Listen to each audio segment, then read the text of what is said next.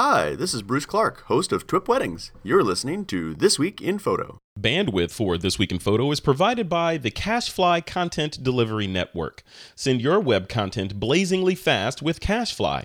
And now, pay as you go. Start with 2 terabytes free by going to C-A-C-H-E-F-L-Y dot com and use the promo code TWIP. This episode of TWIP is brought to you by Photomatix, the easiest way to create stunning HDR photos. This episode of TWIP is brought to you by Pocket Shooters, the newest addition to the TWIP network.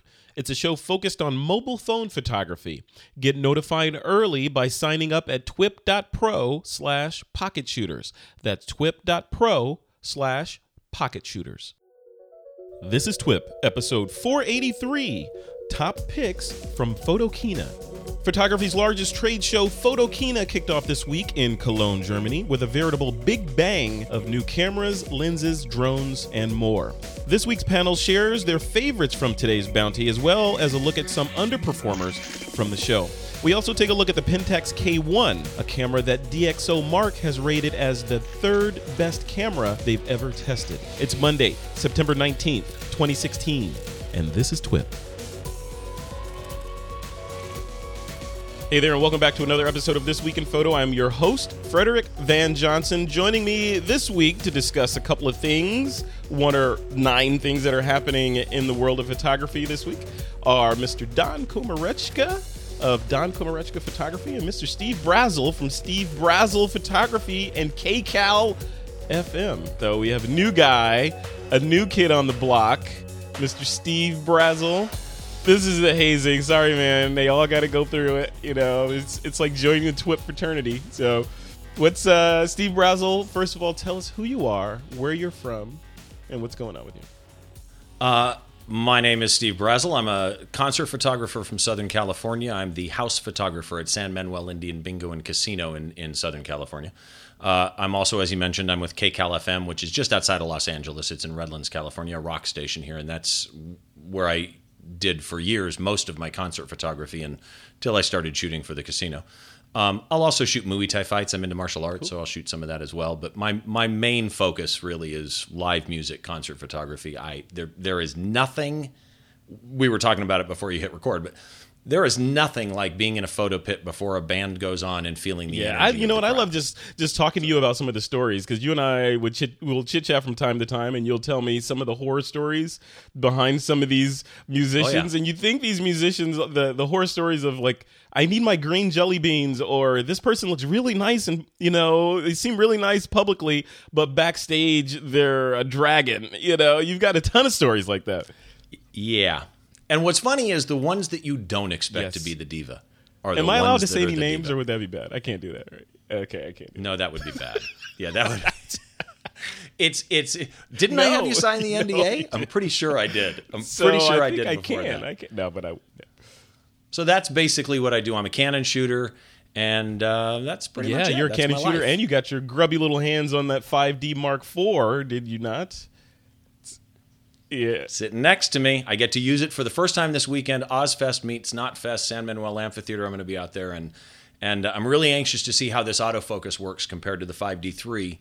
You know, for bands like uh, uh, you know Slipknot and these crazy metal bands that are moving quick. Uh, really anxious to see how well, that cool, 5D4 man. Well, welcome out. to the show. It's a pleasure to have you on. Thank it you. Was much. Painless. Was well, painless, I'm not done actually. yet. You see. oh, okay.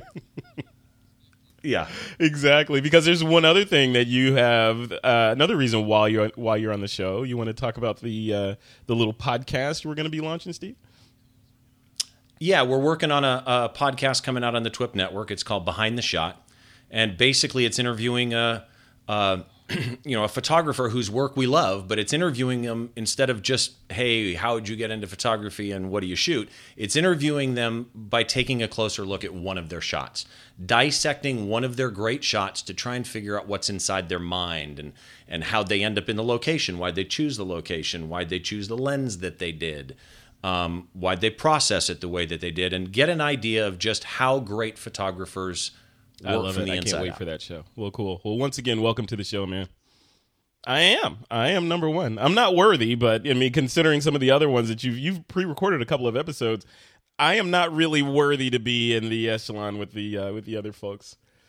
I've got Canon uh, Canon Explorer of Light Ken Sklute recorded. I've got an amazing. She's the house photographer for uh, the Royal Albert Hall in London. Christie Goodwin, phenomenal concert photographer, and I'm hoping to get. You got to get on Comer. Yeah, I know a guy. if- You know, if you, uh, yeah, I can put you in touch Do with you? him. Yeah. Can you put me in touch? Cool. Well, welcome, Don Komarechka. Speak of the devil, you are on the show again. Thank you for for stopping by. What what is going on with you, man? You know, it's been a while, so I, I'm trying, trying to remember when the last time I was on. But uh, a couple of big things. Um, one of them that uh, I'm I'm so thrilled and honored and excited to announce is the uh, the Royal Canadian Mint. Uh, I've been working with them for a long time. They have uh, they have put one of my snowflakes on currency, Look at that. and so Wait a minute. You have your own I- currency. Own money. I have my own money. Uh, this is uh, this is a uh, limited edition pure silver uh, twenty dollar uh, coin that features one of my snowflakes, and it, they use like a prismatic enamel on it, so that it actually shimmers and sparkles with the prisms like a snowflake would uh, if you were seeing them in person. So um, yes, I I'm just totally thrilled with that, and I, I can't be happier about it. so I love it. I love it. You know, Don. By the way, yeah, bravo. by the way, because you have your own money. Last time we spoke, and you told me about that. You you remember what your nickname is? um, I, I don't want to say it myself because that sounds I'm gonna strange. say it. His nickname is now D Money. I just gotta say it. D Money, D Money Komarechka. There you go. Yeah. Uh, but okay, so th- this this has a limited mintage. This coin of six thousand, and uh, they will be selling out quite quickly from the Royal Canadian Mint. They don't sell for twenty bucks. That's the face value on the coin. They sell for like one hundred and thirteen something Canadian. Um, and uh, I've got a feeling that Yeah, but for coin collectors. Oh, it that's is awesome. absolutely, and especially once the mintage sells out, then the secondary market, the price will usually go up uh, if if a mintage is that low. So, uh, if anybody wants to get in on uh, get in on that, we'll put a link in the show notes to it, and uh, and you can find out where you can order that. Uh, the Canadian Mint will ship anywhere to Canada or the U.S., and I'm sure if you're anywhere international, you can find one on eBay for the same price. That's cool, man. Um, Congratulations. and, and Frederick, you, you know, we've got this wonderful podcast from Steve coming. Yes. And I think we have mentioned before that I've been doing one as well, You are. and it has been far too long coming. Uh, it is coming out. Uh, I think we've set a date now, haven't we? We did. Yeah, I think, you know, since we started talking about doing your show, Don, I think you uh, you and your wife were considering having a kid and then had a kid, and now the kid is what? Almost a year Three old? months now? old as of yesterday, as we record this. A year old? How old? Uh, three months old Oh, three as months, of yesterday. Okay. Yeah. So, uh, but you know, and, and my, my wife. Uh, uh, uh, props to her. She's upstairs. The baby is is having a, a bad evening. Uh, she is having none of of the consoling that uh, that we are offering. So she is being a trooper while I am down here recording this. So uh, as as this uh, continues on, minute by minute, the IOUs uh, uh, rank up and up and up and up. So. Uh, You can forget about ever getting ahead of that train, sir. no, I, I understand that, and uh, I I have accepted it at this point. Yes. But uh, so our podcast uh, that's going to be on the TWIP network is Inside the Lens, and it is going to be a wonderful uh, traversal of science and photography. We are going to discuss the uh, the science of light itself, uh, the science of human perception, how a camera sees things fundamentally differently than a camera will will see perception, memory, philosophy, psychology, all of that wraps into what we're talking about. I've got episodes recorded from color scientists, people that deal with electron microscopes. Frederick, again, you have the habit of being the first guest, and that's wonderful because we talk about the inception of digital photography with you. Uh, and it's just going to be a wonderful journey, Yeah. I think, uh, that will be somewhat timeless. Uh, same as Steve's podcast, because when you talk about not just the gear that's announced that particular day, I, I expect a lot of people to listen to this episode of This Week in Photo because there's a ton of announcements, and this is a revolutionary day, I think, in photography. God, yeah. Uh, but at the same time, you know, some of the other topics that transcend uh, the technology that is out, that the gear of one year to the next, I think that Steve and my podcast really hit the mark on those. So I'm looking forward to your podcast as well, Steve. yeah, yeah, it's gonna be fan- gonna be. Well, thank you very much. Like I say, I've got to get you on as a guest because you're you're really with what you shoot the perfect type of a guest for this type of a show to really because it's it's something a lot of people do with the macro stuff and you're hyper macro. So Yep. Fantastic. Yep. A Yeah, I- like Frederick said, I think he knows a guy uh, to put you in touch. I'll, but I'll see if I can get you guys connected somehow. Don't you worry. well, well, Don, welcome, welcome back to the show. Um, but speaking of kind of, you know, giant announcements, today has kind of been a what's a good term for it? Are you guys familiar with the Cambrian explosion? Remember the Cambrian? Don, you about know. that, yeah. You know what the Cambrian explosion was, right? Yeah, and so I think that this is about twofold that. Yes. But um, as as far as photographic gear and the gear acquisition syndrome that we all suffer from, uh, this has a definite impact on us. Yes, yeah. So if folks if folks aren't aren't geeky enough to know what the Cambrian explosion is, as the cool Steve Brazil rock star photographer over there, you know, even if he knew, he couldn't say he knew because he's too cool. I'm a rocker, not a scientist. You yeah. would like you wouldn't be in the rock the rock star club anymore. Uh, but the Cambrian explosion was this time in the past where uh, where inexplicably ninety ish percent of life on Earth showed up. they don't know. They don't know why. It just Okay. kind of, there was this point in time where there wasn't much life, and then boom, all these life forms showed up all of a sudden. That's kind of what happened today at Photokina with all these announcements that they announced. It's been a ton of things. Um, I'm linking to an article in the show notes from. Um, from DP Review, if I can get to pull up here. So from DP Review, I'm just going to go through some of the some of the hotter things that got announced today that I'm excited about personally. Obviously, this this is subjective, and there's so much we can never do justice to all the things that got announced. But some of the cool things at the top of my list is one thing from um, from GoPro. So a foldable foldable, Foldable drone, with a detachable stabilizer. So a detachable, you can take the gimbal off and put it on a stick, and it essentially becomes like DJI's Osmo.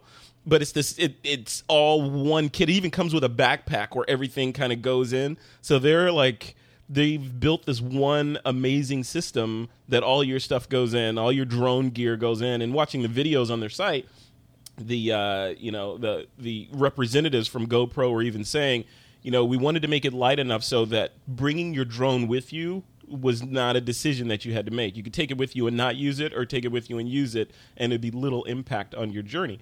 I think that's brilliant. I think that's brilliant. Depending, and obviously, no one shot with this thing yet, but depending on how it operates, I'm excited about it. So that's the first thing I'm excited about. Uh, the second thing was Olympus announced the development of their brand new EM1 Mark II, their flagship Micro Four Thirds camera, with a bunch of cool new features on there that we can talk about a little bit later. And then also there was an announcement from Nikon. We've been waiting forever for Nikon to ship their action cameras, you know, the Key Mission 360 action cameras.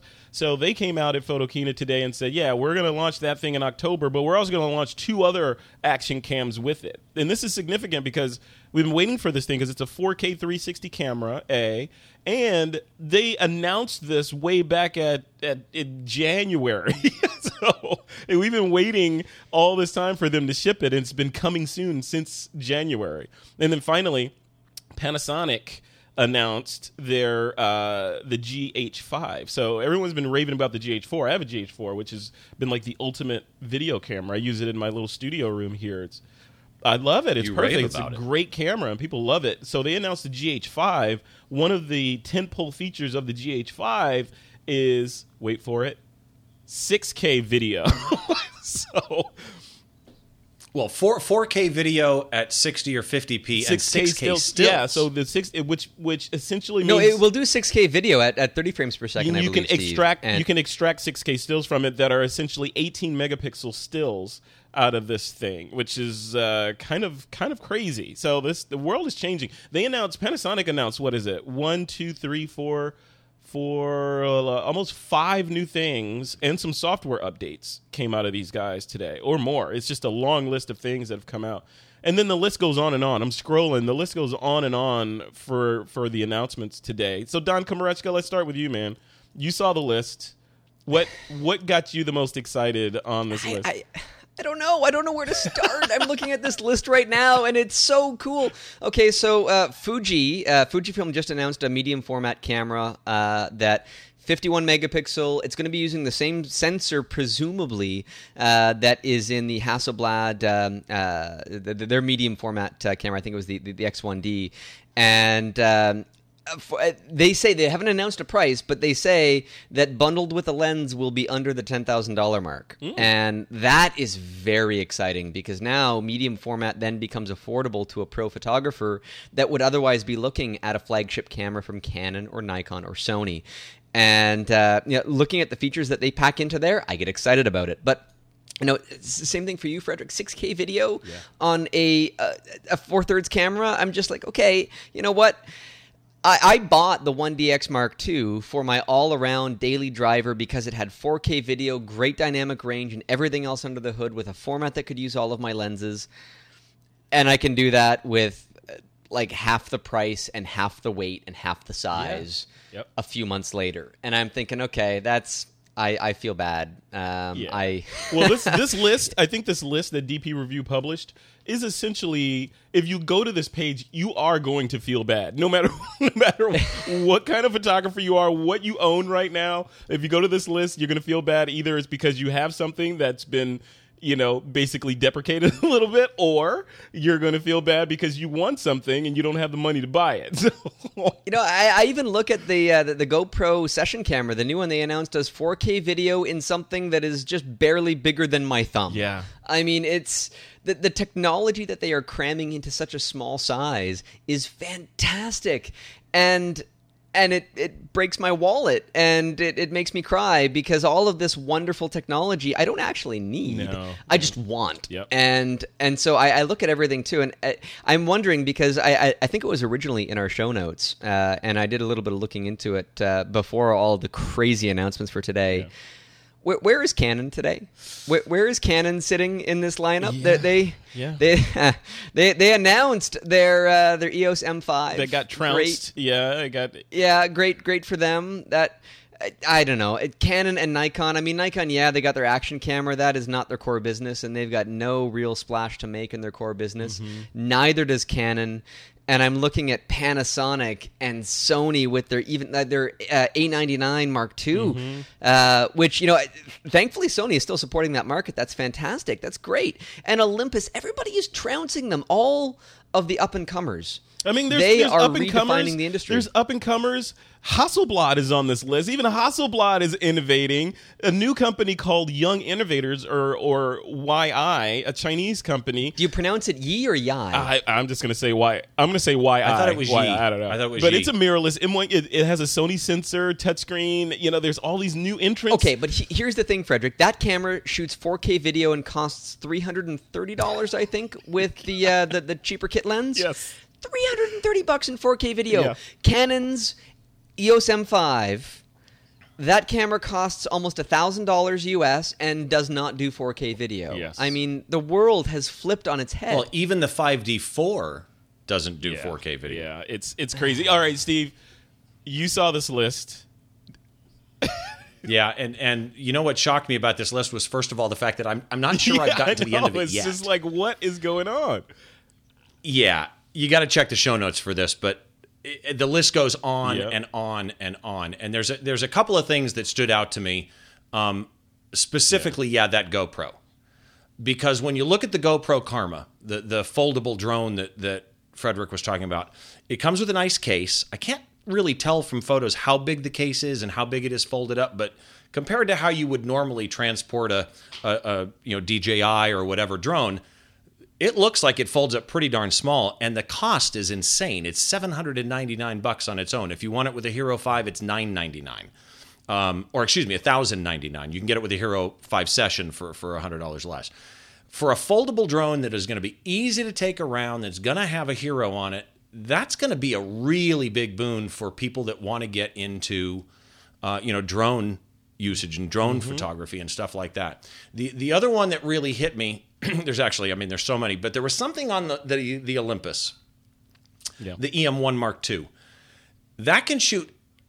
Again, comparing with what else is out there, which is kind of what you got to do, and and you know Canon announcing the M5 today or the other day, compared to what's just been announced today, this thing shoots 18 frames a second raw and and that is if you have tracking enabled. If you don't have tracking enabled, it shoots 60 frames That's a second. You know, uh, okay, let's take a step back, gentlemen. so, what what do you need to shoot that you need that frame rate? I mean, like, not that I don't want it, but Well, what I'm, I'm if you- thinking. You, know, in one instance was was did I have the the thought, man, if I just had 60 frames a second, I would have gotten that shot. Well, at that point, record in 6K video on your uh, and and pull an 18 you know megapixel frame out. But to me, I look at it. You know, I don't know how fast it's going to focus. I mean, based on the technology that's in that camera, it may not focus fast enough to make a difference. But if you can get a good focus on a fast-moving subject, a dancer, a race car, a, a, a martial arts fighter, a concert, or something like that, I do a burst on a 5D4, which is seven frames per second. It, and in a quick burst, I get three shots. Quick burst on this thing, I'm going to pull 30 shots. The odds are I'm going to get the shot that yeah. I want out of it. If, if you know, proof's in the pudding when it lands on me. But you know, one of the other things I noticed about that that camera, the the the uh, Olympus uh, EM1, there are 121 focus points, and they are all Okay, cross explain type. that. What does that mean? Well, when you have focus points, they focus points can uh, be you know ver- vertical or horizontal based on how they focus, and it's kind of counterintuitive. If it's a vertical focus point, it actually focuses on horizontal contrast. Uh, and Don, you're the tech guy, so correct me. No, on I think you're right so far. And this is phase detection, uh, So- correct? It's phase Say that again? detection uh, autofocus when you're dealing with cross type autofocus, correct? I don't know. I believe it's both phase detection and contrast. Well, detection. that's right. They, they will do both now, but phase detection is the uh, the the institutional method of autofocus that was done in film cameras, and it's done all the way through digital. Okay. uh, and it's it's a tried and tested technology. And when contrast detection first came out on camera sensors, it was much slower than phase detection was. Uh, now they've wrapped all of this stuff in together into these hybrid autofocus sensors that are quite phenomenal, and I believe this camera has them. So I'm, looking at the specs right now, and it, it does say it's got all cross type on chip phase detection and contrast detection. So, with that in mind, based on what you're saying, and again, with a cross point, uh, focus point, uh, you know, cross type focus point, you're focusing on both the horizontal and, and vertical planes. So, you've got a much better chance, one, at pulling focus with a lens that would support it.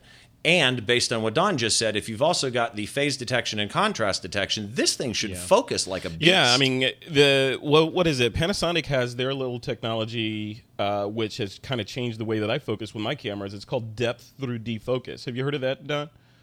I've heard of it. Yeah, I haven't dived into it as far as uh, uh, technology because I haven't. I, I don't own one of their cameras yet, and that that's really the the pivotal point for me. As soon as I buy that camera, I know it inside and out. Yeah. I know every, uh, you know, uh, every every piece of the circuit board inside of it. You're that guy. Um, yes. well, you know what? I know Brazil thinks he's got he got off the hook by not telling us what his favorite thing was. So, what is uh, what's your favorite thing, Steve? My favorite thing is probably the drone, um, the, the GoPro. I think that that's going to be a really good one. I, I think also the, the Sony A99 II, which Yeah. we didn't discuss a lot, uh, supposedly autofocuses to minus four EV.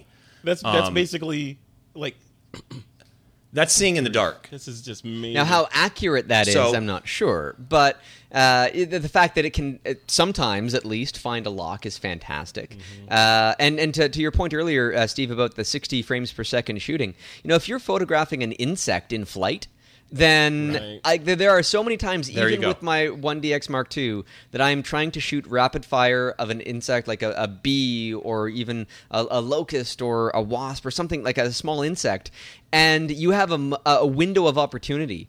And so many times that insect is like half out of the frame, perfectly in focus, mind you, but half out of the frame because the timing was off. Yeah. Where if I could just fire a burst and throw away a hundred or two hundred shots to get the one that I'm after, then I got that one that I'm It after. sounds like you're there. Well, and that brings up another good point, and that is that's 60 frames a second if you're not. well, tracking. and I when I'm doing w- with that you'd be tracking, but with if you turn tracking on on that, you still get 18 frames a second with full tracking. And that to me the answer to Frederick's question of when do you really need 60, you may not. But 18's really nice if you can do I don't use tracking. autofocus when I'm doing any macro photography. It's all manual focus. In fact, it's not even really focus. You're not adjusting the focus on the lens at all. You're physically moving the camera forward and backward. So, autofocus is not part of the equation for me. So then that 60 frames per second becomes par for the course. Uh, Uh, now, how many? Of, Right. Like, how long can that go? Well, probably not very long, unless they built an insane buffer into the camera. So don't expect that 60 frames per second to last for 10 seconds. You're not gonna, you know, uh, store 600 frames in your buffer. And I'm not sure exactly what this all boils down to yet because we haven't had the cameras in our hands. But um, Steve, to a point you made earlier as well, the 5D4 does do 4K video. Uh, it doesn't do it at 60 frames per second. Oh, it does, but it does it with the crop. Yeah, and so does the one uh, one DX Mark II, uh, and and so well, you know, you have to just adjust your gear if that's ever a requirement for you. So, um, I yeah, it's funny though because I've I've got this uh, funky 3D macro lens that I had uh, I, I made it as a TWIP pick last time I was on. And it messes up when you do a crop in on the 4K video because when you're taking two separate sides of the frame, then you have to like limit it even further, and it's not a not a nice thing. So I don't like cropped in 4K video, even though that's the tool that I have. As soon as you've got the full frame doing 4K or 6K, like that beautiful GH5. Man, that, that that is a camera I need to own. Yeah. And I'm looking at this entire list of these cameras, even the cheapies, and they are cameras I have to own. You know, I, Now, Don- it's funny. I want to say one more thing. Oh, no, I, ahead, I. I, I have to reiterate one comment here because I was doing some research the other day looking at the Wi-Fi adapter for the 1DX Mark II. Yeah. Okay, because I figured that would be a feature Mm-hmm. that that camera would be more useful with. That adapter is six hundred dollars US. Okay, that YI camera, Yeah. I could buy two of them that include Wi-Fi eh, for the same price. Like What the- are they thinking? Well, and Wi-Fi is is you know it- it's not hard. It's not a six it's ubiquitous now in every camera, and I'm looking at Canon and I'm just shaking yeah. my head, and I'm thinking to myself, Well, and- you're and- off the mark." You're shaking your head at Canon, and actually, the one I was thinking of when I said no 4K was actually the brand new one, the M5. That does not do 4K, and you're doing a brand new camera without 4K. But I did have a question. I'm curious, both both of you guys, actually, your opinion on the one thing that they're saying is is a big deal in this camera is the combination IS. So the body itself has a five-axis IS built into the body. If you have IS in the lens, it actually combines the two for this, you know, super. Wait, now which which body are we talking about now? The M, oh, the Canon the M5. M5, okay. the Canon M5, because you know there's it got trounced in the articles about it as being you know this is the camera that they should have released two years ago, and that argument can be made. And then you release it today without 4K with seven frames a second when we just talked about one that you know does Yeah. 18 on tracking. It's got the same processor basically as the 5D4, but this. Oh, and one thing that that camera did have that was interesting was the mm. drag to focus. So on the M5 on the touchscreen, you can touch to focus, but then you can literally drag across the screen to move the focus almost, I'm So assuming, like real a pull time. focus. So if you're like if you're on the sidelines, if you say you're, I'm wondering if you're on the sidelines and you're shooting like a race car, you know, a race or something, and the car is coming at you, can you keep your eye on the LCD and just drag your finger along the car to keep it in focus as it passes you? I wonder. That would be interesting, but I had a totally different idea, and that was with video, which is why the mm-hmm. lack of 4K is so huge. But imagine a standard pull focus where a foreground person is in focus, and you want to pull back here as they talk, and then Yeah. pull back forward again. And you could drag from face to face. That would be an amazing thing. That combined with this combination IS of the lens and body IS working together, I think that body, the M5, has some really neat features. I just think it's lacking in the areas. it doesn't stand really out in the crowd because the, the, the people that are going to buy a camera will not buy it for those features. They will look at the cameras and the top level features they look for, or like uh, you mentioned video, is does it shoot 4K video? No, it's out of the equation and it's gone. They, there's no further consideration of that camera. Uh, and it, it's got the sensor from the 80D, which is a, a very capable camera in its own right, and it's basically a smaller mirrorless version of that. And in the hands of a skilled photographer, that photographer with a creative mindset will make magic with it. And there's no question of that. That is the truth of photography as it has always been. Um, and and s- But they're not going to buy they're it. not going to buy it because for the same amount of money, uh, or you know what, if you are at that level, you are you you'd be willing to pay twice that, right? For for gear. I mean, if you're at the thousand dollar price point. You will probably have a budget that could stretch a little bit farther, and if you don't, you wouldn't be going with a mirrorless camera. You would be going for a bigger body. Well, and if, if you look at buying decisions, if you're a professional and you do video, you're probably already shooting 4K. So that camera's not even on your radar. If you're an amateur and you don't know any different, you're going to walk into a camera store or look online and all you know is, well, my phone mm-hmm. shoots 4K. So you don't even know if you'd use it. You probably don't have the storage or editing capability on on your old PC or whatever to edit it. But as a average non-photographer consumer, you're not going to buy it just because it doesn't match up on a spec list. especially considering how far we're into the maturity of the 4K uh, feature in these cameras. Like you said, it's in our phones. It's everywhere now. And if you release a camera that does not have, yeah, exactly. You release a camera that does not have 4K. It's kind of like it's becoming like power windows in cars. Even the cheapest. The cheapest cars that you can buy have power windows these days, and if they don't, it's conspicuous. Yeah. you know? So now, you know, we're getting to that that with the 4K stuff. I don't know. It's uh No, I was just going to say those are kind of my favorite things. I, I honestly though think that the uh, the drone thing is going to I have Be a, a drone people pick want. out of this list. I want to share with you. And I, I, I have two picks that I know will be forgotten after Photokina that I want to mention after yours. okay, Frederick. okay, all right. I'm gonna go first. So the uh, I'm a big fan of Fuji, the Fujifilm Instax line. That's their instant their instant print line. You know, you have these cameras that you take a photo and the the the, the picture slides Mm-hmm. out like a Polaroid. Um, well, I have the SP1. Which is a uh, the SP1. I think they recently released the SP2, which is a little printer. It's back there. I won't get it, but it's a little printer that you connect through Bluetooth or Wi-Fi. I think it's Wi-Fi to your phone. Then you can print, make little prints, and hand them out to people. You know, it's wonderful. It's great. They also apparently I don't have a Fuji camera, but with Fu- some Fuji cameras, you can print directly from the camera to the Instax. Well, I've always thought now they make the the film sizes they make like an oblong 16 by 9 aspect ratio uh, paper and they also make a smaller one which is kind of portrait. It's a portrait aspect ratio with the with the bar on the bottom for you to write on. They've announced today that they're working on square format a square format instax camera and film which I think makes a lot of sense for people that still like to shoot in square for services like Instagram. Even though you can use non-square formats on Instagram now, a lot of people still like to shoot in square for Instagram. But now you can, you know, theoretically just print those out if you can connect to Instax that way. I think that's crazy. Or just shoot that way with the new camera that they're developing or they're coming out with and print out square. I think that's going to be that's going to be a big deal when that comes out. Well, I, I mean, I, I I would argue I totally agree with you that it also brings back that real frame of mind of a mm-hmm. Polaroid. I No mean, pun intended. Square. So, it, yeah, I mean, it, it really is totally. nostalgic in that way. However, you have Instagram now that has actually changed and now is accepting Right. non-square images. So even the Instagram, which to kids today that don't know what a Polaroid is or don't remember peeling, Which and you never had to do, by the way. That was a waiting for it. waiting for I know, but everybody did it. Am I wrong?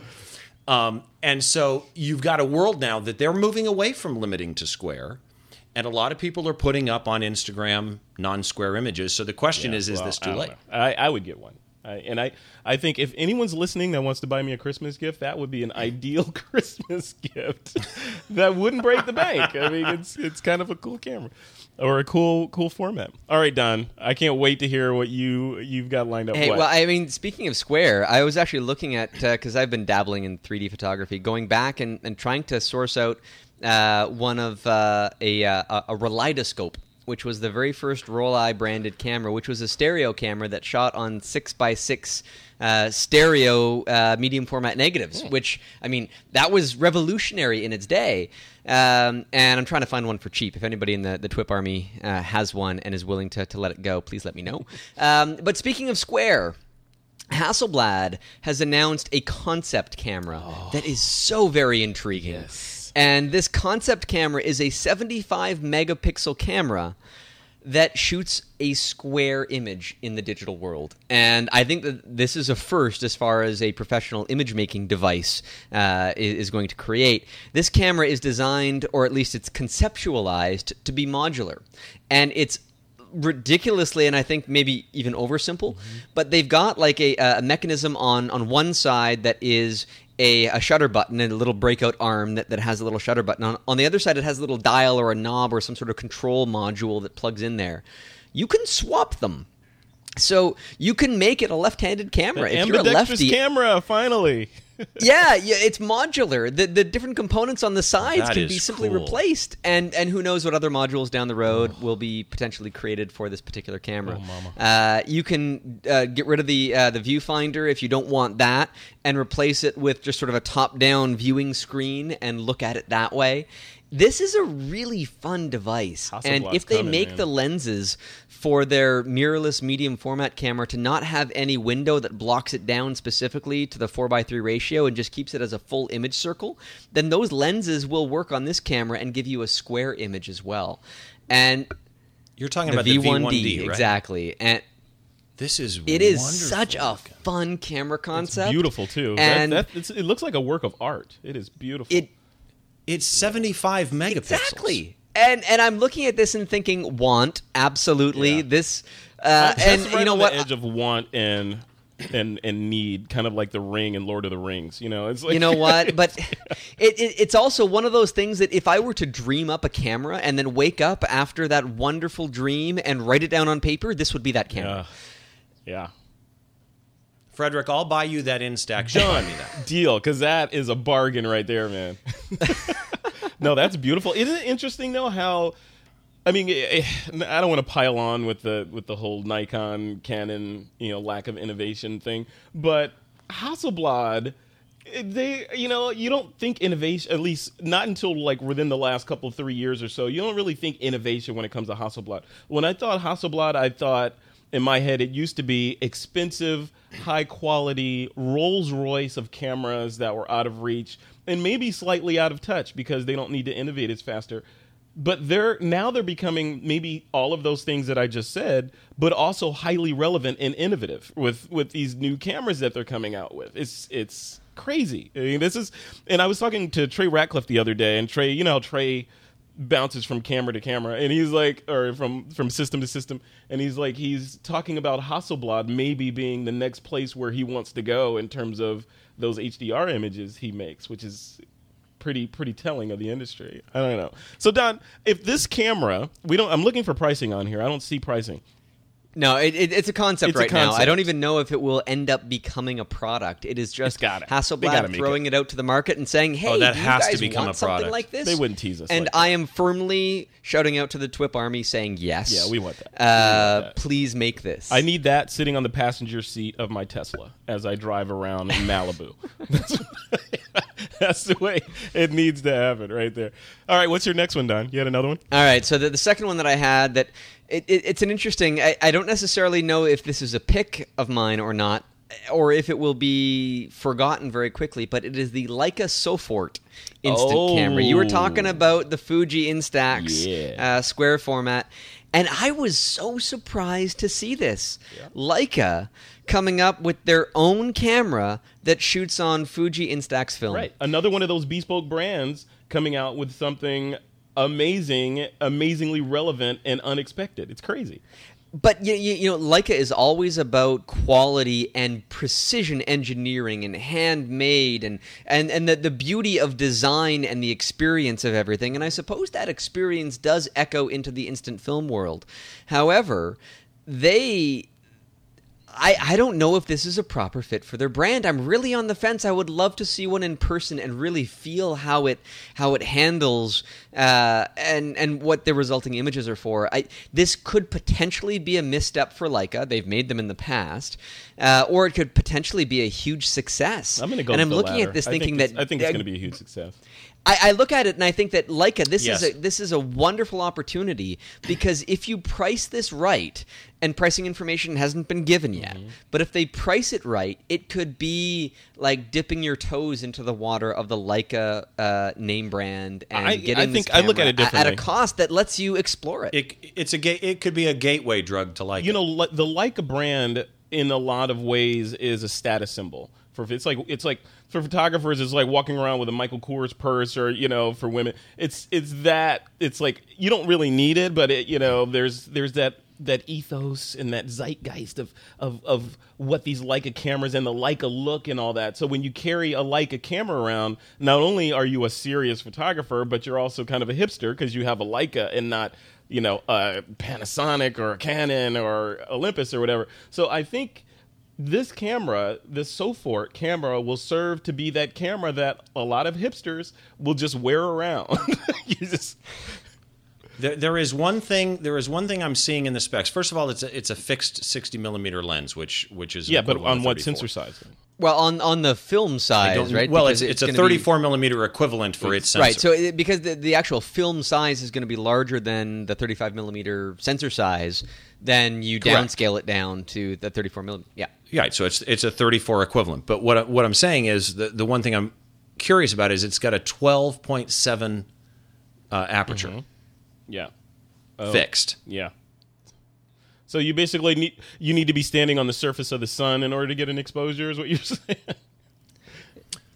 I'm just saying this would be Yeah. great for people at the beach, people Not wanting so to take snapshots. Yes, but it is going to have limited, you know, applicability in in certain situations where you're not going to get the I don't shot think it's you want. for that. I mean, for those things, you're going to pull out your phone anyway, right? So, You're going to be doing street photography with this Yeah. thing, and when you're doing street photography, you will probably be in bright sunlight or bright light of some kind, and Well, well, exactly. You know, you've got no choice. So uh, choose your location. It, it, it only goes down to a slowest shutter speed of one eighth of a second, and I don't know if that's a limitation of the film, where you have to then start to calculate into reciprocity failure and all Mm-hmm. of that sort of stuff. But um, that's a term we don't hear much these days. But uh, you know, no okay, film. so even at uh, Well, you you brought up Shutter. That that also then you got to mention that it also only goes as high as one four hundred. This is true, and so you have a very limited range in which for to work. Uh, now, at that I think you're missing F12 it. You're missing it. This is not for that stuff. This, if you've ever shot with the Instax cameras, they're not. For, they're not for the Don Komarechka. No, Frederick, I'm establishing who it's not for right now. I am establishing that it is not for the highly technical photographer. It is for the hipster. You said, you know, this is going to be worn as a status symbol. Yeah, And yes. and this camera is going to these cameras are going to take a lot of blurry pictures. I can guarantee you that. They are going to take a lot of quote unquote artistic images uh, in, in in their lifespan. And and many of them will only ever run through 50 shots. Um, but that that is the nature of the beast. I agree. I do have one I got to bring up, Frederick, because it made me think of you when I saw it, and that is I don't know if you use Oh, Pocket you know, Wizards I at all. do. Yes, But Pocket Wizard introduced the Flex TT5 for the Panasonic. Now they've had obviously Canon and Nikon, but you'd be able to use Pocket Wizards now with your Panasonic. You know, I have Pocket Wizards now, and you're right. I, they it's the old brute force Pocket Wizards that that just you know trigger the flash. I would. They're definitely not Right, TTL. they're not I would love yeah. to have TTL flashes. So again, anyone watching this that wants to buy me a Christmas gift or birthday gift, which is happening before, this would be cool for that. So cool. All right, guys, let's move on. Uh, let's take a quick break. But when we come back, we're going to talk about a brand new. Actually, this is a camera that that broke some records over at DxO Mark. This episode of TWIP is brought to you by Photomatix. Photomatix Pro is the industry leading software for HDR photography, offering a wide range of effects from the most natural looking to highly artistic and surreal, along with the best in alignment of handheld photos, advanced ghost removal, and much more. Are you new to HDR photography? Well, you should check out Photomatix Essentials. It's for those that are new to this technique. It's got a simplified workflow and built in guidance for bracketing your images, and it still has the strength of Photomatix. And brand new to the Photomatix lineup is Photomatix One Shot. It's an extension for Apple Photos that adds Photomatix magic to single exposures. Download your free trial today. The trial does not expire, and it just adds a Photomatix watermark to the final image. It's perfect for getting your feet wet and trying out the technique everyone has been talking about. HDRsoft.com has video tutorials and other resources to help you get started. Just head over to HDRsoft.com and click on download. That's HDRsoft.com and click on download. Photomatix Pro, it's the easiest way to create stunning HDR photos.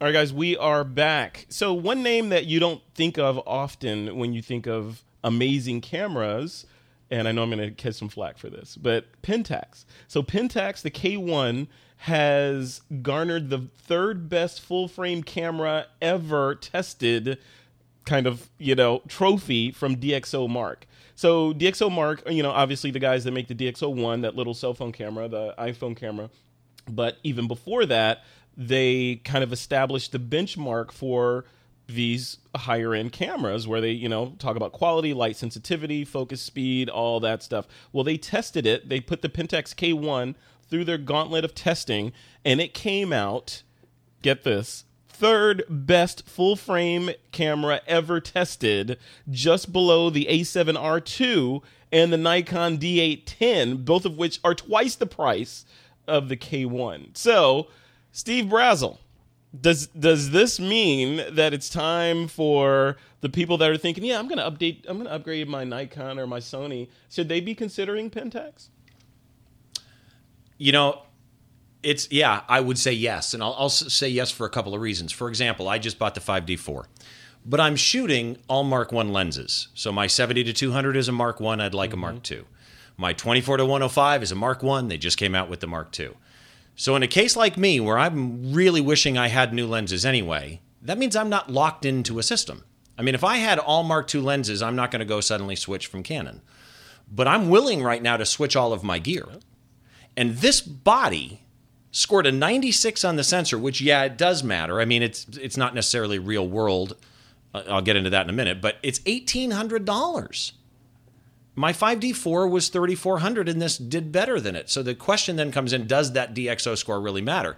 And and you know, my response to that would be it does on paper. It does for some things. However, and as Don will testify to, as you will testify to, there's wedding photographers out there right now that are still shooting 5D mm-hmm. Mark IIs. And they're making money, lots of money. There are fine art photographers that are making beautiful images still with D40s. Mm-hmm. Um, so the the fact that this is a new camera that's getting this amazing sensor score in no way translates to your workhorse camera is now useless to you. But if you're just starting out and you're looking at a camera and you're looking at a system to invest in, would I consider this? Yeah. Oh yeah. One of the cool things I like about Pentax is, and we saw this at a couple of camera shows ago when they they they released um, one of their newest cameras, but they they have a number of innovations inside their cameras, like obvious things like fiber optics that light up the dials on the back of the camera.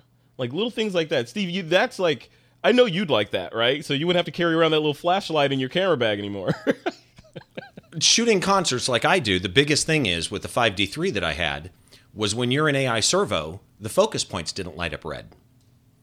So when I'm looking at a dark concert stage and there's a spotlight on the singer, but I'm trying to find my focus point and I hold down the AF on the, the, the rear AF, I have no idea where my focus points are. Now on the 5D4, I do.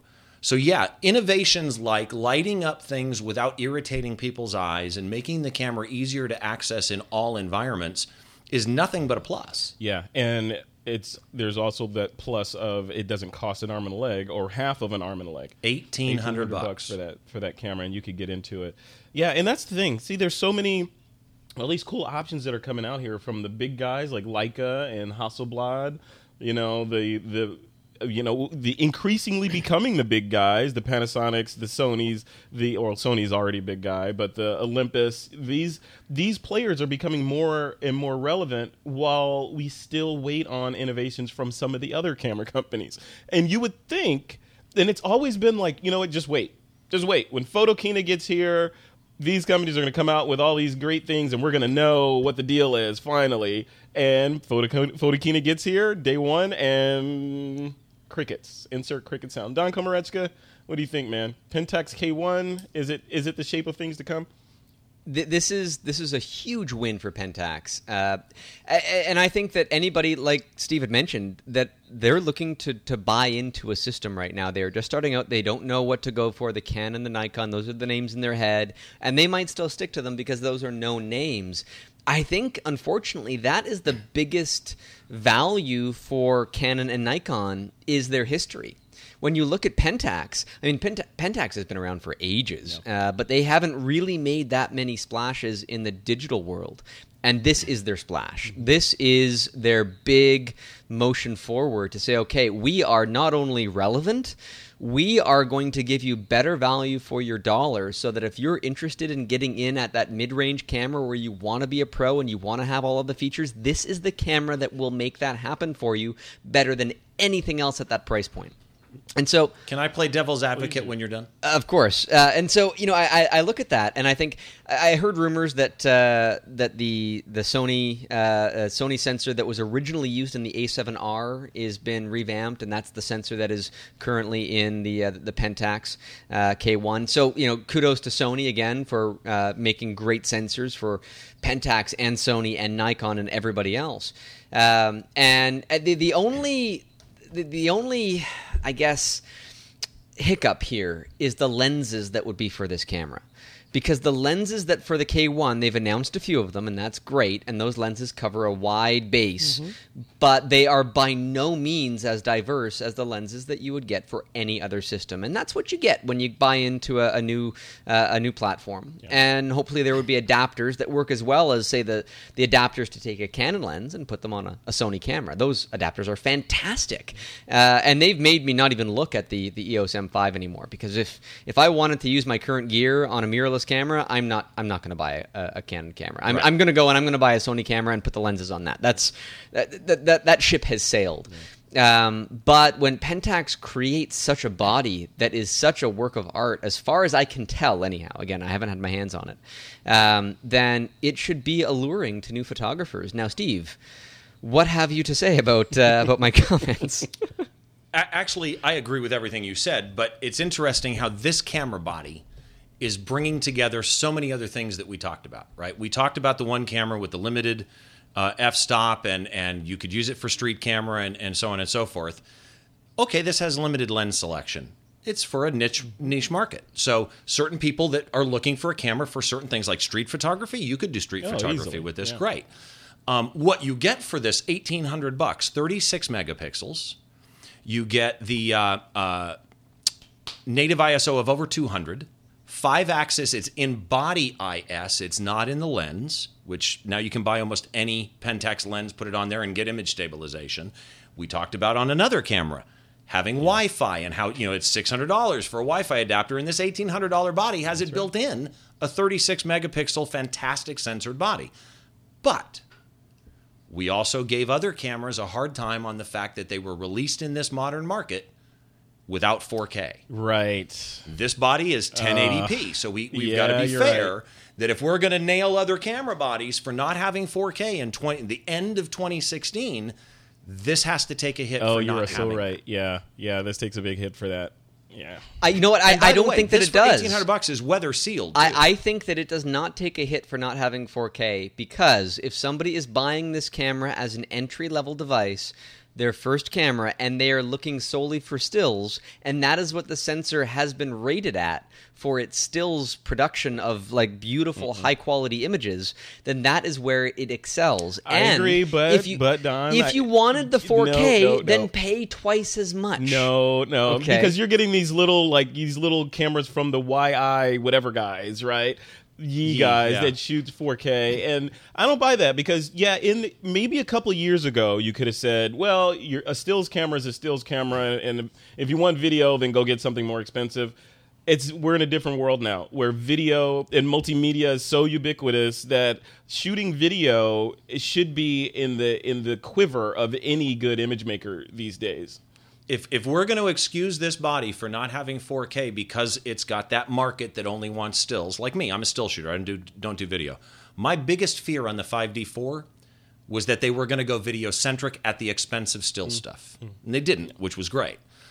But when you start talking about that that M5 not doing 1080p, you could make the same argument that for the right niche market, they don't care that it doesn't have 4K and it works for them. Well, different look different at, look companies at the, though. the Nikon Pentax, D5. Pentax right? could be like you know one little division of Canon, right? so it's like you know, Right. But you see my point. I mean, it, it's it's you know you're including Wi-Fi. Why not include 4K? The sensor will do Yeah. it. Actually, I'm not sure if the sensor necessarily will. Uh, if it is a derivative of the original A7R sensor, as rumors have said that it is, the A7R did not do 4K video. I don't think That that is true. Uh, so it could be a limitation of the technology that they just could not put forward in this in this scenario. But uh, I also want to say, you know, if it is the class leading sensor for stills photography and that is its claim to fame. And you know we haven't seen real world tests of its autofocus and we haven't seen how the files get processed and how much actual real world use we can get out of that. If it can take a better image than any other camera in its class then a stills photographer I still think might find value in that. Now, I do agree that losing the 4K is a huge hit, and some people that are looking for that will automatically write this camera off because of that. Um, well, eh, what was that, Steve? Go ahead. I, I was just going to finish off saying that if you look at the Nikon D5 uh, and you look at the 1DX Mark II, which I currently own, they do 4K. Uh, at least the 1DX does. I, I can't remember if the D5 does or not. Um, but uh, the the the 1DX does 60 frames per second, 4K video, and that's fantastic. It records it in a dumb image format that takes up way too much space and does it cropped in on the sensor that means I can't use it for all the purposes that I would want to use it for. Mm. So yes, it does 4K video on spec, uh, but it doesn't do it in the way that I want it to do. So I'm not necessarily happy with it, even though it does it. It's like they put it. So you got to put do it, in right. there. They put it in there so they could say, you know, when they put when they did the press release that it has 4K. Yeah, so that those people like Steve is saying wouldn't say, well, it doesn't have 4K. I gotta have 4K. Up, yep, 4K. Check. Okay, I'll buy it. Yeah. Yeah, it should have been on the spec sheet. And and, and one one quick final thing on a comeback to that, and that is you're right. If you're a stills photographer only, you're going to look at this and you're going to go, okay, fine, it shoots 4K, whatever. I don't care. I'm never going to use it. So why put it in there? I, I understand Don's point 100%. This has an amazing sensor, apparently, according to all these studies and, and these tests. And if you're just a stills photographer, you know, you're not going to care whatsoever about that. Um, but they still, I think at least, should have Yeah. put it in there because if you are a professional stills photographer in 2016, most professional stills photographers now are hybrid. Almost every wedding photographer has investigated the possibility of, well, honey, should we really start doing, you know, video with our photography? You know, we've got cameras that do it. In this day and age, a professional photographer quite often does Yeah, both. and and even if you don't do both, you don't want to buy.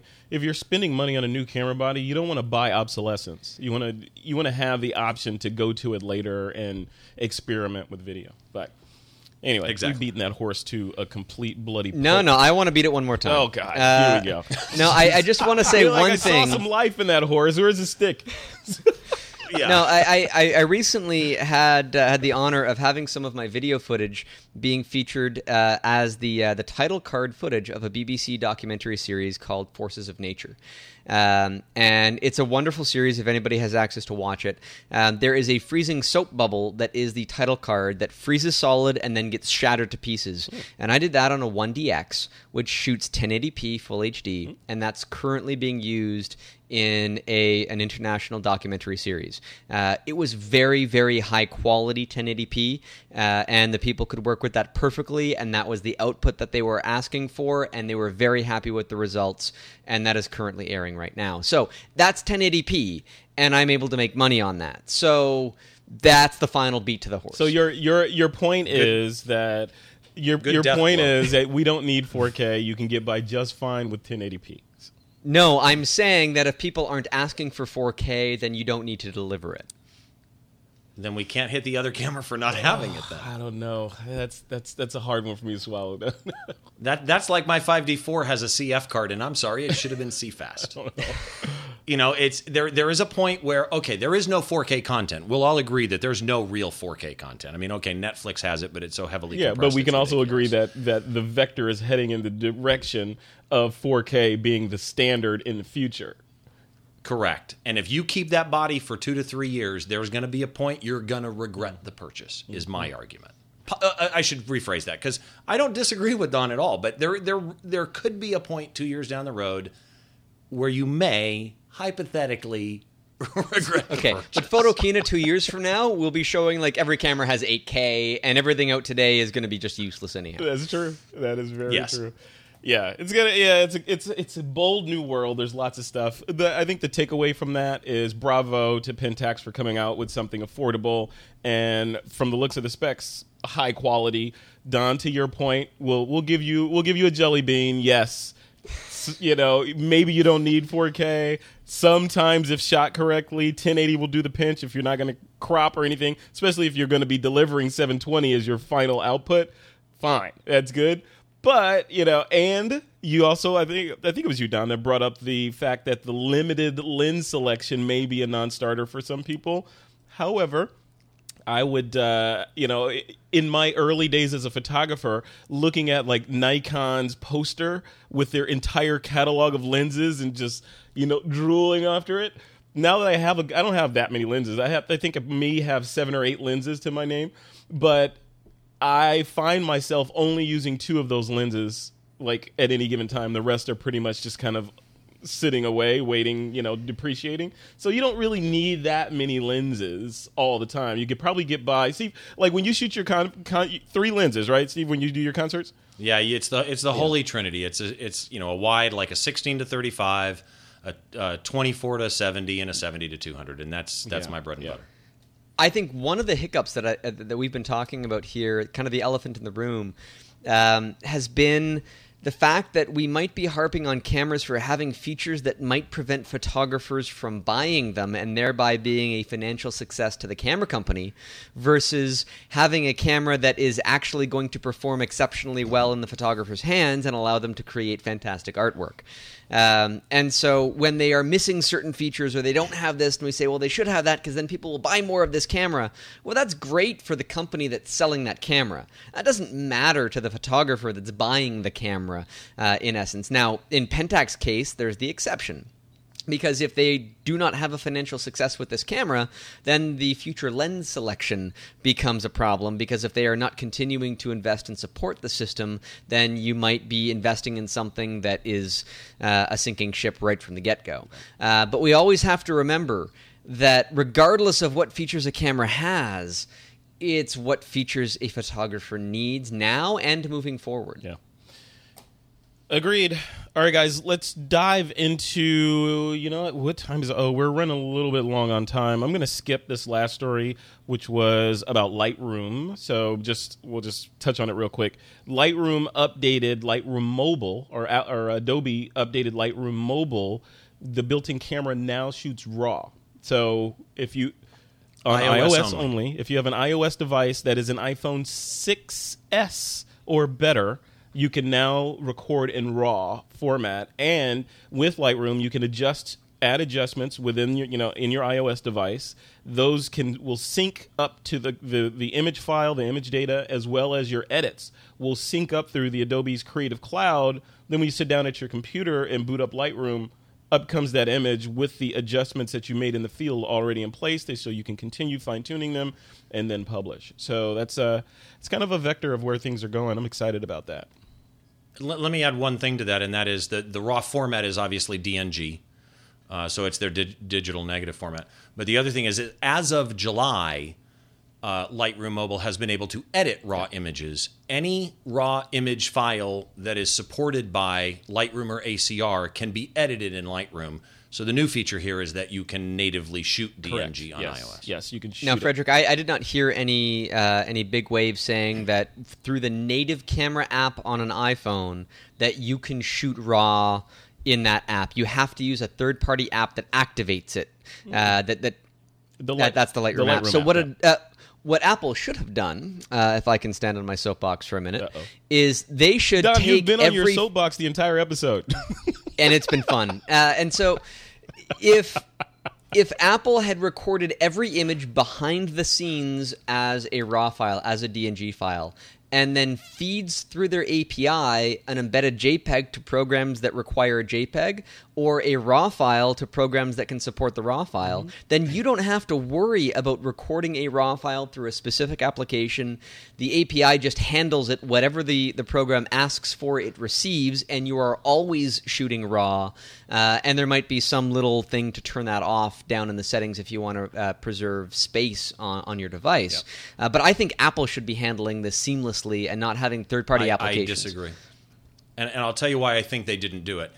The way that Apple captures an image on the iPhone is they shoot multiple images, and through their magic sauce in the in- you know under the hood, through their software, they will shoot multiple images and combine them to come up with the perfect shot. So they don't necessarily shoot single still images and show you. Have they been doing that all images. along? I know they, They do that will- with the iPhone 7. Yeah, they've been doing it for a long time, and with the power now in the the six, 6S, and now the seven, which this thing is so fast it's scary. Um, uh, to shoot just raw, I think Apple's whole goal is shoot at the middle, right? So when you shoot an image on an iPhone, their whole goal is we want to make it totally simple that 99% of the time, if you grab an iPhone and hit the shutter button, you're going to get a pleasing, acceptable shot. If they were trying to do that with raw, they would not be able to as quickly and as powerfully do the magic sauce in the background that serves 99% And of if you were trying to do that on a camera that only had 16, 16 gigs of RAM in there, then, you know, well, you get a couple of shots in there, you know. No, but but here's the, that compromise then, Steve. If Apple had done their magic secret sauce for that JPEG, and any application and all of the current applications out there would be accessing a JPEG file, they would get the result of Apple's uh, secrecy and whatever awesome sauce that they put into that. That's perfectly fine, and that is status quo, and that is for the 99% of people. But if they also recorded a DNG file, separately. uh, well, I mean, you would be doing them at the same time, uh, but you just Right. have them kind of bundled together behind the scenes that nobody ever gets to see. And if the API asks for the DNG file, then they would get it, and they would get that because it in, it is intentional at that point that intensive editing is going to be done to this particular file to the creative intent of the photographer taking the image. And I still think that these two things can be handled at the same time every time an image is taken. Whether it's turned on or off at default might be debated, mm-hmm. but I think that is a feature that should be included on these cameras. iPhone 8. You, you've sold you've sold me on that. I would argue it should be off on mm-hmm. default because grandma's not going to understand why she took ten pictures of her grandkids in her 32 Right. gigabyte. Like iPhone. it's like 4K. it's like 4K is off by default because not everybody wants 4K. correct. So yeah, I- I totally agree. If that was off by default and you did a raw plus JPEG, Love it. All right, let's move on. We Don, you're building the spec and feature list for the iPhone 8. Thank you very much. Appreciate that.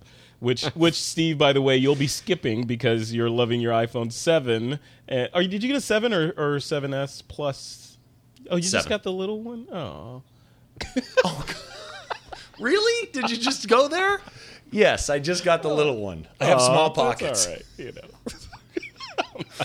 I'm not. There's there's so many directions I could have taken that. I'm not gonna do it because you're new on the could have. show. You will You're later, on I'm the show. sure. I'm not gonna rake you over the coals yet.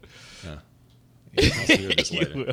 All right, I'm going to skip our listener question, guys. Let's move on. Uh, actually, let's take a quick break. And when we come back, we're going to talk about, or actually, I'm going to let you guys tell us your pick of the week. Coming soon to the TWIP network, a brand new show called Pocket Shooters.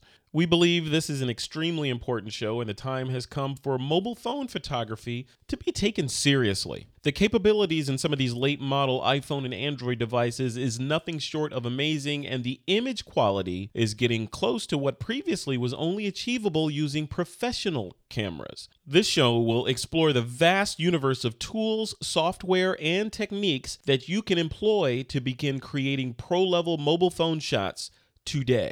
So head over to twip.pro slash pocket shooters and get in on our early announcement list and be one of the first people to check out this brand new show on the TWIP network. Once again, that's twip.pro slash pocket shooters. All right, new guy. You get you get to go Me? first. You're we would in the military we would we would call you the FNG. you are the you get to be the FNG for the next couple of minutes because you know you're the new guy. Uh, I'll wear that badge proudly. So I, I actually have Yes. two quick picks. Number one is what this is thing. that thing? Remember, we're audio. We're audio too, right? Yeah, Audio we're audio podcast, too, right? yeah. That's true. I, I got to say it. So it's in my hand in case you can't see it. It's a 5D Mark IV. Um, this body so far, I've played with it one night at, at some Muay Thai fights and loved it. I get to really put it through the loop this coming weekend for Ozzfest meet, not, meets Nos, Knotfest. You, But you can't wait, so wait, wait. You I am cannot run those words together because it sounds like you're saying you're going to Ozzfest Oznot. and then Snotfest, and that does not sound Yeah, fun. I'm just saying. Ozzfest meets not okay. Thank you. Thank you. Yeah.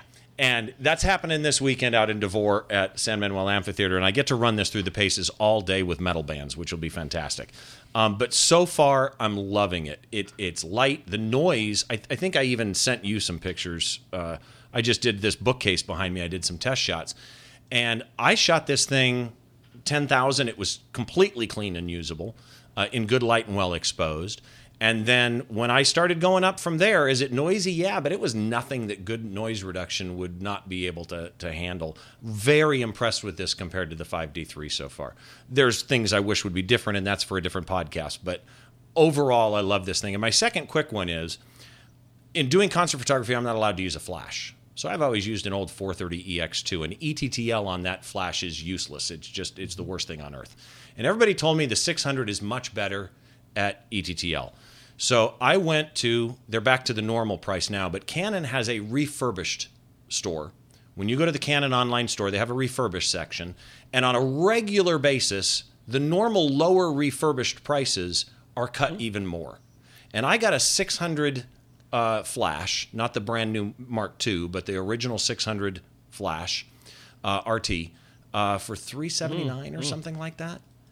And if you're looking at buying Canon gear, the refurb store comes with a full factory warranty, pretty much. Uh, can't recommend. Can we it talk enough. about that just for a second before we go into your pick, Don? The the the world of strobe.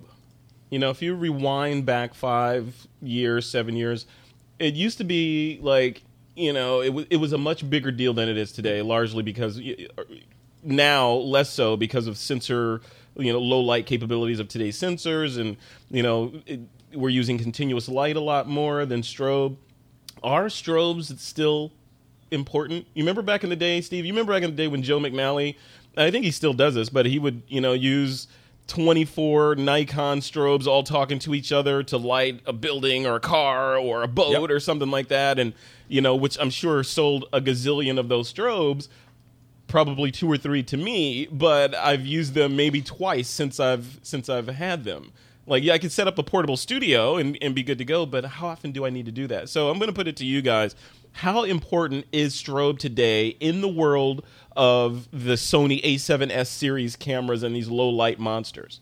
That's a great question, Don. You want to go? I, first? I'm working right now on projects that I can't quite name for Discovery Channel and National Geographic that rely very heavily on strobes. It would not be possible without it. So, yes, it's incredibly important if you have a use for it. Um, if your use for strobes in the past was because you just did not have enough ambient light, well, okay, sure. There's that scenario. Now we have higher ISOs and we can accomplish that goal in different ways. But if you're trying to accomplish um, removing motion blur, if you're trying to uh, do very creative lighting on portraiture, if you're trying to have the light come from behind a subject when there is no light behind the subject, there is no substitute for a good strobe. That is always true. And, and I think that the only caveat to that scenario is when you are dealing with not enough ambient light and you liked the light that was around you, but you just didn't have enough of it. I'm gonna I'm gonna throw a rock in that theory because because I would argue that the purpose of strobe and all things being equal, and notwithstanding trying to do creative things and do effects that weren't present in nature, right? And that's where you're like like you're saying you want to put a rim light, or a halo, or you want to you're doing things that weren't present in nature. But for the most part, even in studio conditions, what photographers are trying to do is make as natural looking scenario as scenario as possible, which is much easier to accomplish using continuous lighting versus okay, I'm going to throw. Uh, a good. I want this one. is this is why we have TWIP. Yeah. So you know, and now we have these sensors, so I can use like this light I have lighting me right now is an octagon little you know eBay you know RPS cowboy thingamajigger that I, you know, and I can get I can get hold on I can get decent exposures using this with my micro four thirds gear and if i had your gear, Steve, I could, you know, I could move mountains with it, right? So That's not a halogen light beaming down on you there, Frederick. That light that you've got above you is not cooking you right next to it. Correct. It's LEDs, and those did not exist in their current form. Fluorescent. You know, Yes. in that time period that you were describing before. So it's the LEDs, I think, that can revolutionize that as well. agree. Sorry, Steve, if I- if I stole your thunder. I just No, no. I- I- again, you're a hardware guy, so I'm I, I'll stand down any day of the week. I have the exact same Octobox here. The difference is the giant CFL that was in it because it's three feet from my face was so bright. I took it out and I put a hue light in it, and I have an app that let me dial in the specific temperature that I want for the hue light, and I can say. Siri, set, I better not please, you're it. setting up thousands of, of phones dark. across the world. Yeah, I'll, I'll go dark. Um, but my here and my ceiling lights are all hues. But here's the thing about flash. Yes, you could use an LED panel. Like for example, I have a small little, you know, Genaray LED panel that I can put on top of my camera and use if I'm recording video or something. But it really, even on full brightness, is not the light output or throw of light that I can get from a flash. So when I'm at the casino and I'm doing a meet and greet, and I need boom, boom, boom, boom, boom, I need to do you know 50 meet and greets with Bruno Mars. I need light. Oh, light. you said a name. Look at And- that. See? Uh-oh. Yeah, well, sorry about that. Um, standing back, as far as I have to stand, because sometimes they'll bring for the meet and greet eight people in with whoever the artist is. So I got to stand back fairly far. And with ETTL and a flash, that thing will adjust and do what I need. With that LED, as I change my distance to those people, I'm changing my exposure. So that, and I can't in the room that I'm in, I can't set up a studio. you, you and the- misunderstand. The, advantage I'm, I'm not arguing that that strobes are obsolete. I'm arguing well, you I'm asked a- if they're no, relevant. I'm asking if they're less relevant now than they were. There's still situations where you need to bring a, what we call available light, any light available to you. Right? There obviously still going to be those situations, but I'm arguing that those situations are now fewer because we don't we don't I need to whip argue out the strobe as often as we did in the past. That's not true because there's still too many issues where you're portable. There are so many photographs still being taken portable Mm-hmm. out in the field where a lot of people don't want to set up LEDs. They don't want to deal with those type of large panels. Uh, uh, to me, they're as relevant Okay. as How many times have you used strobe on your iPhone? Your old iPhone, not the new one, because I know it's a trick question. So your old your old iPhone, how many times have you taken flash pictures? Okay, I take flash pictures a lot on my phone. And by the way, just so that you know, the the flash on the iPhone 7 is way way better.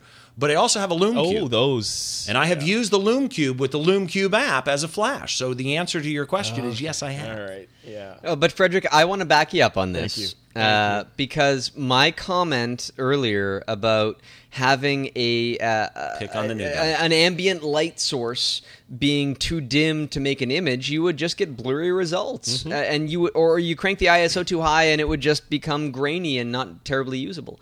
Now, that in that scenario, flash or strobes is not required for everybody.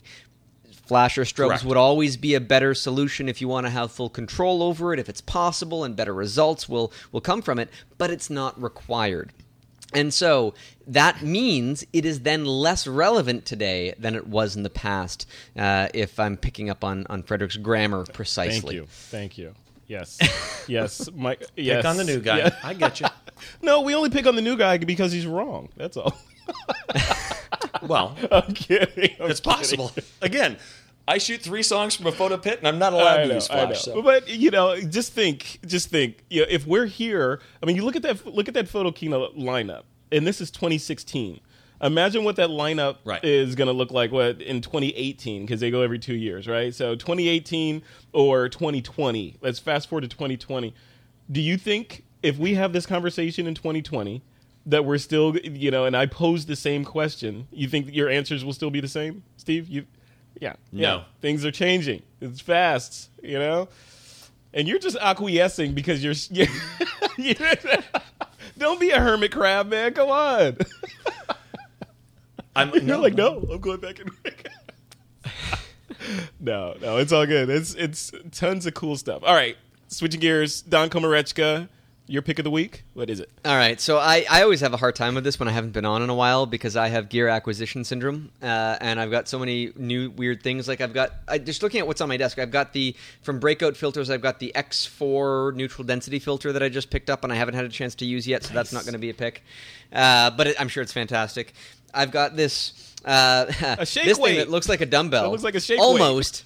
uh, this is a high intensity discharge ultraviolet flashlight that emits an immense amount of ultraviolet light that the camera can't really detect quite a lot of. It can see some of it. But man this is going to be some real fun stuff for fluorescing uh, video work. And uh, You could I've got light some, up a building with that thing, and they would never know you're lighting up the building. Exactly in ultraviolet Yeah. and so I've got some projects on the go that I can't talk about that are going to be using that gear What what is say what that is though? What this is is a an HID high intensity discharge ultraviolet flashlight. So it's a continuous uh, continuous light that only emits ultraviolet light. No, I mean I mean make and model so people Oh, can find jeez. that. Uh, you got to put that in the show notes, Don. yeah, Because I'm gonna go look that thing up. ballast. Well, that, that's just the ballast of it. You can get it from maxmax.com. I'll put it in the uh, in the in the show notes where you can buy it. But imagine they're if you got like six of those and lit up an entire stage in UV light, and then shot the entire concert in UV. You know? Sure, but th- th- those are five hundred and fifty dollars US. Oh piece, come on, so it's Steve not- Brazill. He lives in L.A. Everybody Oh. down there is rich. There you go. So I, I decided then to make my pick of the week uh, a, a new piece of gear that I had gotten. This lens, which is the uh, Lomography uh, daguerreotype Achromat, uh, which was uh, successfully uh, a Kickstarter, and I just got mine in the other day, and I've been beautiful. playing around with it. And it's been a lot of fun. Um, it is an antique lens design, so the quality of the images is not like pristine and perfect, and it lends a certain art form to it because of it. Um, the center of the image is always clearer than the edges, which is kind of a fun effect. Everything is somewhat slightly soft overall. Um, but when I saw one of their um, uh, one of their uh, filters that they have for their apertures was a snowflake. Oh, of course. Uh, oh. Yeah, I just They had I, you I like, okay, Snowflake. I'm sold. I'm sold because now I've got a snowflake aperture in my camera. Well, turn that thing to the uh, side and again. Let me look at it from. Let me see it again. Give me a profile of it. Oh, uh, from from the side of it, yeah. So th- th- this is a really really cool brass, like solid brass lens. You can take the the lens it off if you want to, uh, and So you're basically putting a gobo in it. kind of. Uh, and and so in in, in this case though, I mean it's a that. really really simple optical design uh, that is age old to the inception of photography, just about. And will it work for everybody? Absolutely not. But will this allow you creativity in camera instead of creativity in post? Yes, it will. And I find that so few photographers rely on the in camera inventiveness uh, for these kinds of effects specifically, uh, where you might be dealing with flare or blurry areas or uh, a, a circular bokeh or, or whatever it happens to be in the image. You can experiment and explore that far better in camera than you could ever recreate in post. And so when I got this camera or th- this lens in my hands, I was just. I was I was happy. It it was it, It looks is like it has some heft design. to it, right? It looks. Oh, it is heavy. It is a beautiful piece of gear. What does that run? Uh, I, I mean, I got in at the Kickstarter for around seven hundred dollars. I think. Put it. Put it. I'm in, not put sure. a link to it in the notes so we can we can. We, we'll we'll put a link to it in the notes for sure. Um, the, uh, the the funny thing is, funny story is, uh, Lomography sent me the wrong lens to begin with. Um, they the, the invoice said a Canon lens, and uh, I had the Canon macro adapter, which is what I'm really curious to explore because I've got some really fun ideas for that. Um, and I'm trying to take the lens cap off on the back of the camera, uh, on the back of the lens. And it's not coming off. I'm like wrenching it. Like I, I'm spending an hour trying to get this lens cap off by spinning it counterclockwise. That's how Canon lens caps come off, right? And I'm like, okay, well, something's wrong. Something is stuck. So I took a hacksaw to it. And and so I, I cut off the very bottom of of the, the lens mount because that's there's no camera pieces there, right? That's just the lens mount. Uh, and then I took some pliers to crack the plastic and take it off entirely. And then I try, okay, success mount it to my camera. It doesn't fit because it was a Nikon lens in the box, and Nikon lens caps come off clockwise, not counterclockwise. Wait a minute. Wait a minute. Wait. Let's just freeze right there. All you had to All do was turn it all the of other that way. Effort, as brilliant and as smart as you are, it didn't occur to you to turn it the other direction. Come on. I tried briefly, but I had probably wrenched it so far in by turning it counterclockwise that it wasn't going to budge the other way with minimal effort. And I figured, okay, well, a few seconds turning it that way didn't do anything. Let's go back to the game plan of trying to get it off the way I think it should come off. I'm, I'm going to say Uh, hacksaw probably would have been maybe three or four steps down the line for me before I pulled that out. Yeah. It, it is it is not the first lens that I've taken a hacksaw to, uh, ha- uh, hacksaw to, and it will not be the last. Uh, but uh, they they fixed it. They got me a Canon mount, and I'm very happy. I just it. have to say I'm the new guy, but I've never hacksawed a lens. just gotta That's say. why you got to watch Don's new podcast coming up. He'll, he'll be destroying Yeah. lots of expensive camera gear with Home Depot equipment. my gosh. I love it. Well, that's a good that's a good pick. Let me see that again. Don, pull it. Where's that? Yeah, so the, the, this it, it's brass. It's beautiful. They do make a black version, but I I just love the brass, and I want to take this out for photo walks. And this is a very experiential kind of piece of camera gear. It's very and they do make it's other very lenses. blingy. It's very blingy. Like I could I could see that in a you know an expensive hotel like a Trump Tower or something. I could see that. yeah, it, it is just a piece of beauty. It is a piece of art in and of itself. And of course, manual everything. You know, the, the aperture is controlled by whatever you drop in Oh, here. Right, they, they, right. come with they, they they come with a bunch of circular ones and different shapes and what have you. And so you control the aperture with that. You control the focus by a manual focus. And so yeah, it it, it does require a bit of skill on on the part of the photographer. And you're dealing with ancient tech that's uh, kind of baked into it Yeah. But that that does not stop somebody from being creative. In fact, it enhances it today when everything is too perfect that mistakes are few and far between. We got so much and mistakes are technology. where I'm, creativity is I'm born. actually really anxious to see your shots from that. Likewise. Yeah. When are you gonna go, when are you gonna take it out? Uh, well, I've taken it for a few tests just to experiment with it around the yard and, and, and what have you. And those tests have encouraged me to maybe spend the next week or so with this lens only on my camera when I go out and shoot. Awesome. All right, gents. Thank you. I'm gonna skip my pick of the week because we are really out of time. We gotta we gotta crush this thing down. Too bad, It was a a good, good one. one. Yeah. Yeah. Next time. Next time we'll leave a little teaser in there. Um, all right. Steve Brazill, thanks for coming on, man. What uh, what do you got? What do you got coming up? Where can people find you and all that good stuff? Uh, well, again, got the podcast coming up on the TWIP network, Behind the Shot, hoping to launch sometime soon, working on the behind the scenes stuff. Uh, you can find my website, stevebrazill.com. It's the same as the country Brazil, but two L's. Um, and Instagram, it's Steve Brazill. Twitter, it's Raz2. Uh, and uh, Facebook, it's Steve Brazill Photography. You can hit And me we'll up on link any of to those. all of those in the notes so people can find you easily by just coming to episode 483 on thisweekinphoto.com. Don Komarechka, what about you, man? What's going on? Uh, also known as, from henceforth, you shall be known as D Money. Yes, yes, I've got this uh, this wonderful coin that has my, my, my image on Yep. it, and uh, so that that is a huge accomplishment. But at the same time, um, I'm I'm doing some really fun stuff with projects that unfortunately I just can't talk about yet. Uh, so I'm going to keep you in, in in the mystery realm for that for now. But if you follow me uh, on any of the social media places, which you can find linked to at doncom.ca, D O N K O M.ca, uh, then as soon as I can talk about that stuff, you will find out about it and you will be very excited when you do. So, uh, and of course, the podcast, Inside the Lens, launching October 7th. Um, we've got six episodes already recorded uh, and some really fun stuff coming up towards the end of our first season with that. Uh, and I'm I'm totally excited for the feedback. I've I've kind of given it to a couple of people the first inaugural episode just to get some feedback on it, mm-hmm. and unanimous applause. So everybody, I think, will enjoy. It. And those that. were those were strangers, not just you know your wife and child. yes, yes, people that do not live in the same domicile. Do not depend on you for sustenance. These are other. Very cool. Well, thanks both of you guys for coming on. It's been a great show. Lots. I mean, we, we could have gone for like four hours talking about that Photokina stuff and just geeking out on it. But uh, some tells me we will be talking about these announcements for the next couple of episodes on This Week in Photo. So thanks to you both for coming on. Steve Brazill, congratulations. You made it through the gauntlet of your first episode Thank of you for having me, you, man. You're a star. You put up with it. You put up with the with the pounding, and you're still here. I had hair when I got here. I love it. Yeah, Don took it. So- All right, guys, we are at the end of another episode of TWIP. Once again, be sure to visit us over at thisweekinphoto.com. You can check out the new TWIP School at twipschool.com. And you can subscribe to all of our podcasts over on YouTube, etc., etc. We're on Facebook, Twitter, all those usual suspect places. And you know what time it is. It's time to take that lens cap off.